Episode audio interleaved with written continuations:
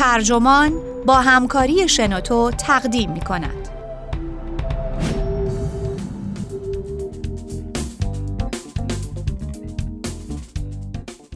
چرا باهوش ها احمقند؟ خداگاهی از پیشداوری ها معمولا تأثیری در کاهش آنها ندارد.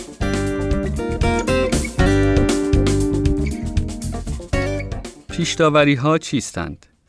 چگونه بر افکار و احساسات ما غالب میشن و چطور میشه از دست اونها خلاصی یافت؟ پاسخ دادن به این سالها آسون نیست و نادیده گرفتنشون هم فایده ای نداره. پیشداوری ها موجب میشن تصمیم های احمقانه بگیریم و برخلاف دانسته هامون رفتار کنیم. شگفت انگیزتر این که آموزش یا هوش تأثیری در این پیشداوری ها نداره. در واقع باهوش ها بیشتر از بقیه درگیر پیشداوری میشن.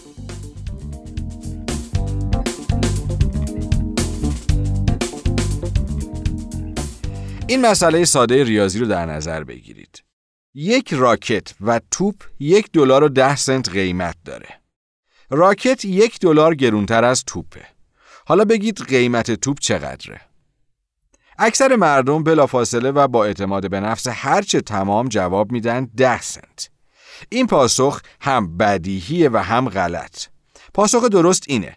پنج سنت برای توپ و یک دلار و پنج سنت برای راکت. بیشتر از پنج ده است که دانیل کانمن برنده نوبل اقتصاد و استاد روانشناسی دانشگاه پرینستون چنین پرسش هایی رو مطرح کرده و پاسخ های ما رو تحلیل می‌کنه. آزمایش های ساده و پیش پا افتاده اون عمیقا نگاه ما به نحوه تفکرمون درباره جهان رو دگرگون کرده. فلاسفه، اقتصاددانان و عالمان علوم اجتماعی قرنهاست که با این پیشورز طی طریق می کنند که انسانها موجوداتی اقلانی هستند و عقل همون هدیه‌ایه که پرومتئوس برای ما به غنیمت آورده.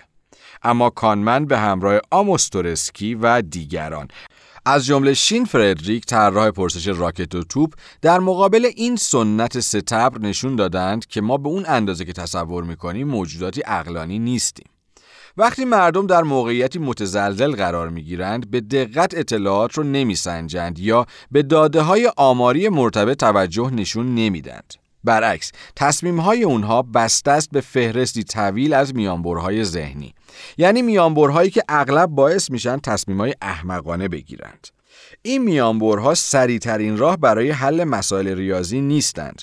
اونا رایی هستند برای قلم گرفتن ریاضی. وقتی که ما در برابر پرسش راکت و توپ قرار گرفتیم تمام دانش ریاضیمون رو در پرانتز گذاشتیم و به دنبال پاسخی رفتیم که نیازمند کمترین کوشش ذهنی بود. کانمن را اکنون یکی از تأثیرگذارترین روانشناسان قرن بیستم می‌شناسند. با این حال کارهای او تا مدتهای مدید نظر هیچ کسی رو به خودش جلب نمی کرد.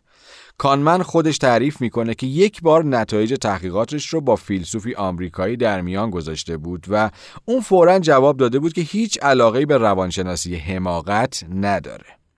اما گذشت زمان نشان داد که اوضاع دقیقا برخلاف چیزیه که اون فیلسوف آمریکایی تصور می‌کرد. به تازگی در ژورنال شخصیت و روانشناسی اجتماعی تحقیقی به سرپرستی ریچارد وست از دانشگاه جیمز مدیسن و کیت استانوویچ از دانشگاه تورنت انجام گرفته. نتیجه به دست اومده اینه که در بسیاری موارد افراد باهوش در برابر این نحوه خطا اندیشی آسیب پذیرترند. عموما ما تصور می‌کنیم که افراد باهوش در برابر پیشداوری ها مسونن دقیقا به همین دلیله که افرادی که در آزمون SAT نمره بیشتری می‌گیرند خیال می‌کنند کمتر در معرض این قبیل خطا اندیشی های جهان شمول قرار دارند. اما در واقع این انگاره ممکنه خطرات نهفته بسیاری داشته باشه. وست و دستیارانش کارشون رو با پخش پرسشنامه هایی بین 482 دانشجوی کارشناسی آغاز کردند. در این پرسشنامه انبوهی از پرسش های کلاسیک برای سنجش پیشداوری ها طرح شده بود. به طور مثال یکی از سوالات این بود. در درون رودخانه دسته ای از نیلوفرهای آبی رستند. هر روز اندازه این دسته نیلوفرها دو برابر میشه. اگر 48 روز طول بکشه که نیروفرهای آبی کل دریاچه رو بپوشونند چقدر طول می‌کشه که این نیلوفرها نصف دریاچه رو بپوشونند؟ احتمالا اولین پاسخی که به ذهن شما خطور می‌کنه مبتنی بر یکی از میانبرهای ذهنی یعنی تقسیم پاسخ نهایی بر نصف یعنی 24 روز. اما این پاسخ غلطه. پاسخ درست 47 روزه. کانمن و تورسکی در دهه 1970 مفهوم پیشداوری لنگر انداخته را مطرح کردند. اونها بر اساس این مفهوم پرسش های مطرح کردند که هدفشون ارائه راهی برای سنجش میزان آسیبپذیری افراد در برابر خطا اندیشی بود. در این پرسش ها مثلا به افراد گفته می‌شد که ارتفاع بلندترین درخت سکویا در جهان بیش از X فوته. و رقمی که به افراد مختلف گفته می‌شد بین 85 فوت تا 1000 فوت متغیر بود. آنگاه از افراد خواسته می‌شد که ارتفاع بلندترین درخت سکویا در جهان را حدس بزنند. پرسش دهنده هایی که لنگر کوچکتر مثلا 85 فوت به اونها ارائه می‌شد به طور میانگین حدس می‌زدند که ارتفاع بلندترین درخت سکویای دنیا فقط 118 فوته. در مقابل افرادی که لنگر بزرگتری مثلا هزار فوت به اونها ارائه می‌شد ارتفاع بلندترین درخت سکویای دنیا رو هفت برابر بیشتر تخمین می‌زدند. مقصود وست و همکاراش این نبود که وجود چنین پیشداوری ها رو تصدیق کنند. این پیشداوری ها پیش از تحقیقات اونها هم کم و بیش شناخته شده بود. هدف اونا این بود که رابطه و نسبت این پیشداوری ها رو با هوش انسان بسنجند. در نتیجه اونها آزمونهاشون رو در درون آزمونهای اندازهگیری توانایی های شناختی مانند SAT و سنجه نیاز به شناخت قرار دادند.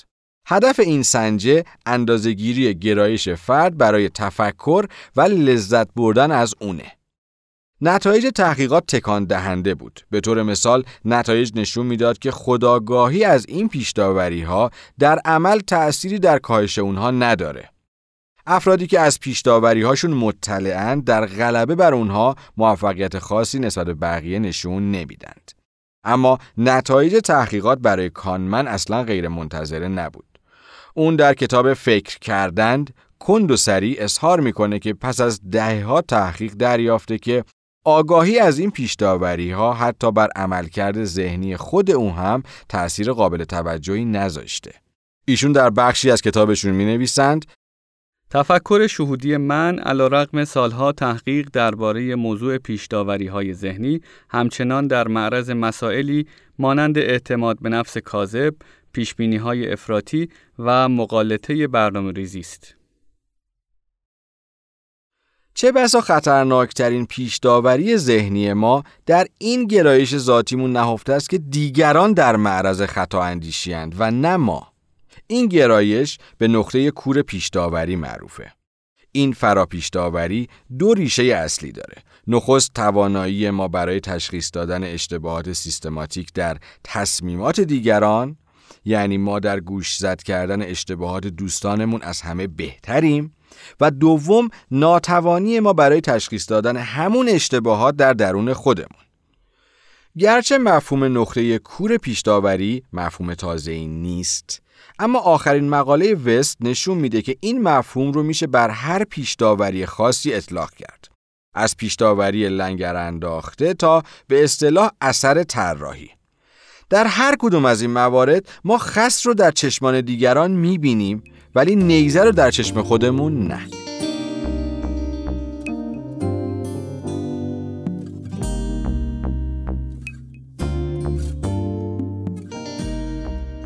حال به حیرت انگیزترین و البته نگران کننده ترین بخش این پژوهش می رسیم. از قرار معلوم هوش اوضاع رو بدتر می‌کنه. دانشمندان برای سنجش پیشرفتگی شناختی دانشجویان چهار آزمون رو طراحی کردند. نتایج هر چهار آزمون نشون دهنده همبستگی مثبت متغیرها بود. افرادی که سیستم شناختی پیچیده تری دارند بیشتر دچار موزل نقطه کور هند. این نتیجه درباره بسیاری از پیشداوری خاص هم به عینه تکرار شد. و این یعنی افراد باهوشتر لاقل بر اساس سنجه SAT و اونهایی که بیشتر تعمل و تفکر می کنند بیشتر در معرض این اشتباهات ذهنی هند. چنانکه کانمن و فردریک سالها قبل متذکر شدند حتی آموزش هم نمی‌تونه خللی در صد سدید این پیشتاوری ها ایجاد کنه. برای مثال بیش از 50 درصد از دانشجویان هاروارد، پرینستون و MIT به پرسش راکت و توپ پاسخ غلط دادند. این نتایج چه چیزی رو نشون میده؟ یک فرضیه جالب توجه اینه که نقطه کور پیشداوری به این دلیل به وجود میاد که ما همون گونه که دیگران رو به تیغ ارزیابی جهر می‌کنیم خود رو به محک نقد نمیسپاریم. برای مثال وقتی انتخاب های غیر اقلانی دیگران رو مشاهده می کنیم بل اجبار بر داده های رفتاری تکیه می کنیم. ما پیشداوری های اونها رو از بیرون می بینیم و همین امر این مجال رو برای ما فراهم می‌کنه تا به چشم برهم زدنی خطا اندیشی های سیستماتیک اونها رو دریابیم. با این حال وقتی به ارزیابی انتخاب های بد خودمون میشینیم به جای نگاه بیرونی و تکیه بر داده های رفتاری دل به درون نگری میسپاریم. ما به دقت انگیزه هامون رو وارسی می‌کنیم و به دنبال دلیل قانع کننده برای انتخابامون میگردیم. پیش درمانگران بر اشتباهاتمون افسوس و حسرت می‌خوریم و نزد خودمون درباره باورهایی که ما رو به ترکستان بردند با دقت فکر و تأمل می‌کنیم. مشکل این روی کرده درون نگر اینه که نیروی پیشبرنده که در پشت پیشداوری ها خفته و ریشه انتخاب غیر اقلانی ما هستش تا اندازه زیادی ناخداگاهه. ناخداگاهی که تن به افسون خودکاوی نمیده و راه رو بر هوش میبنده. در واقع درون نگری عملا می‌تونه این خطا رو افسون کنه و چشم ما رو بر فراروندهای بنیادینی ببنده که مسئول بسیاری از خطاهای روزمره ما هستند. ما برای خودمون آسمون و ریسمان میبافیم و همیشه نخ تسبیح رو این وسط گم می‌کنیم. هرچه بیشتر بکوشیم که خودمون رو بشناسیم در عمل فهم کمتری از خودمون به دست میاریم.